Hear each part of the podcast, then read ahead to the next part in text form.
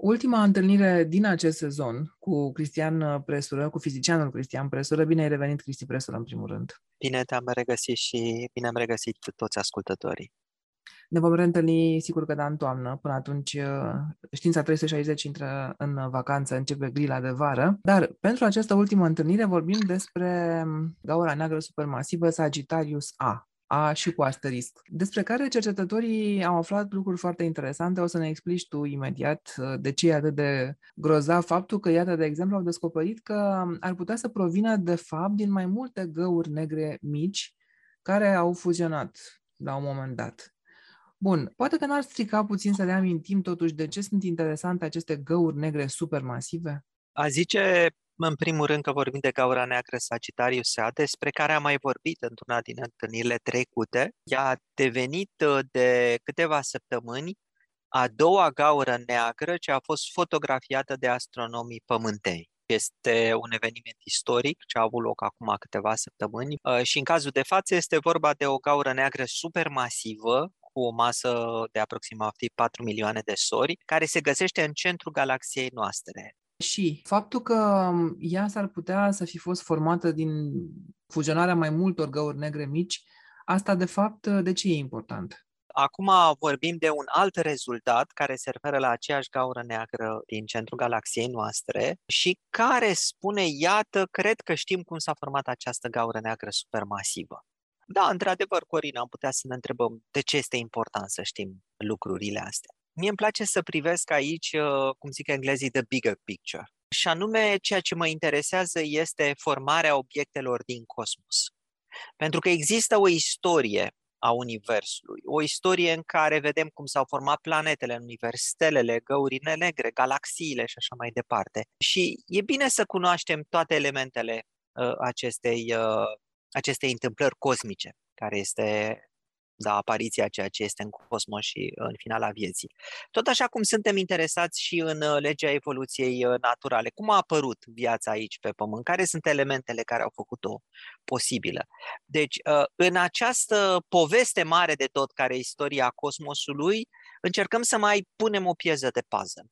Ă, și piesa de puzzle o reprezintă aceste găuri negre supermasive care se găsesc în centrul galaxiilor, în centrul galaxiilor mari. Și anume, cum s-au format aceste ă, găuri negre supermasive? Au existat ele chiar de dinainte de la Big Bang, imediat după ce a avut loc explozia de la Big Bang, sau s-au format ele în timp, de-a lungul timpului? Asta este important pentru că, de fapt, înțeleg de aici că n-a existat un comportament unitar, să spunem, nu? N-au apărut toate după același uh, tipic.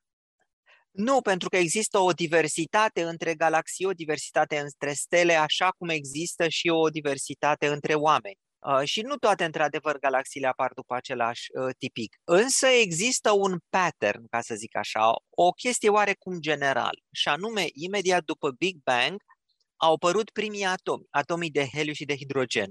Ei, acești atomi au format primele stele și acele prime stele au format primele galaxii. Uh, și ceea ce se credea și ceea ce a fost investigat acum este că aceste prime galaxii care au apărut sunt galaxii mai mici și ele ar fi putut avea găuri negre în interiorul lor care s-au format din agregarea primelor stele. Deci, practic, o parte din uh, stelele din centru primelor galaxii, care erau galaxii mai, uh, mai mici, uh, din centrul acestor galaxii s-au unit pentru a forma primele găuri negre, uh, găuri negre stelare, iar după aceea găuri negre uh, supermasive. Uh, și se crede, de fapt nu se crede, se știe destul de bine că aceste prime galaxii nu au rămas așa cum erau ele original, pentru că acele stele din acele prime galaxii conțineau doar hidrogen și heliu. Și dacă lumea ar fi fost astăzi formată numai din hidrogen și heliu, ar fi fost o lume plicticoasă. Nu am fi avut planete, nu am fi avut metale, nu am fi avut oameni. Ceea ce se știe este că uh, acele prime stele care au apărut după Big Bang de hidrogen și heliu au fuzionat în interiorul lor elemente mai grele cum sunt uh, metalele, fier, uh, știu și eu, și alte elemente, calciu, siliciu, iar după aceea au explodat sub forma unor supernove și au îmbogățit, au îmbogățit uh, universul cu elemente grele.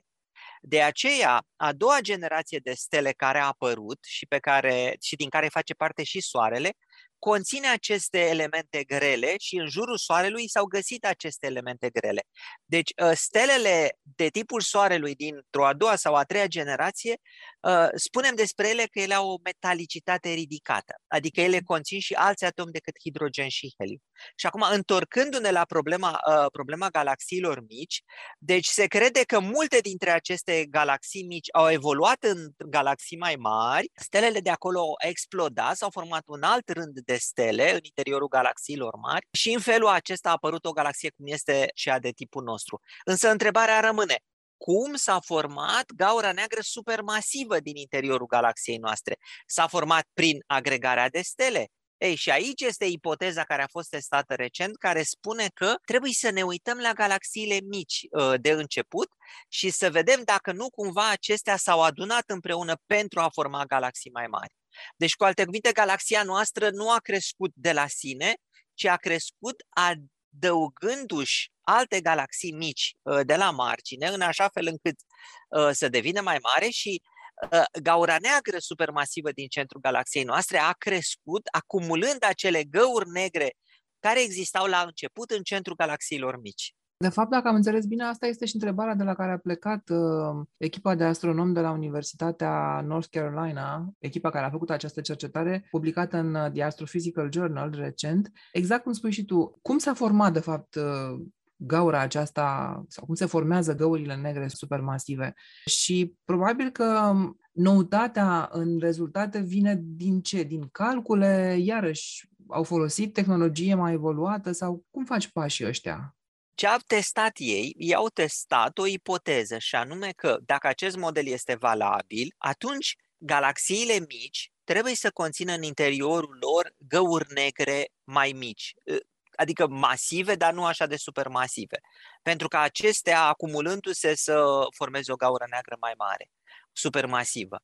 Ei, deci ei ce au făcut? S-au uitat la galaxiile mici care există în spațiu, nu numai la galaxiile mici care sunt în apropierea galaxiei noastre, dar și la alte galaxii mici pe care le-au putut observa. Au folosit un, uh, un sistem automat de urmărire a stelelor pe cel. Se numește Sloan Digital Survey. Deci este un sistem care monitorizează galaxiile de pe cer și au studiat acea bază de date, au studiat toate galaxiile mici pe care le-au putut găsi, au studiat semnalele de la acele galaxii mici și pe baza acelor semnale au cuantificat dacă acele galaxii mici au găuri negre masive în centrul lor.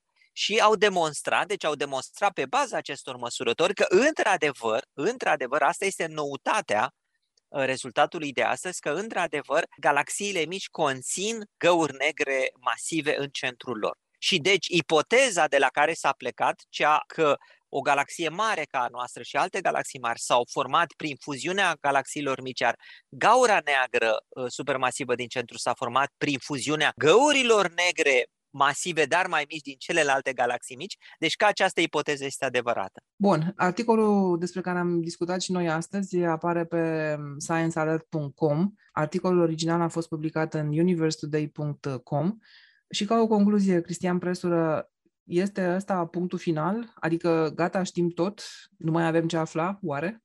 E, cum să fie punctul final? Sunt atât de multe lucruri de descoperit. În primul rând că dacă ne uităm la evoluția galaxiei noastre, știm că galaxia noastră va coliziona cu galaxia Andromeda peste câteva miliarde de ani. Deci ne uităm nu numai în trecut la ceea ce s-a întâmplat, dar ne uităm și la viitor, la ceea ce s-ar putea întâmpla. În cazul de față, un lucru care ne afectează Uh, cum să zic eu, în mod direct. Dar nu are cum să fie terminată această poveste a înțelegerii uh, apariției stelelor și galaxiilor din univers.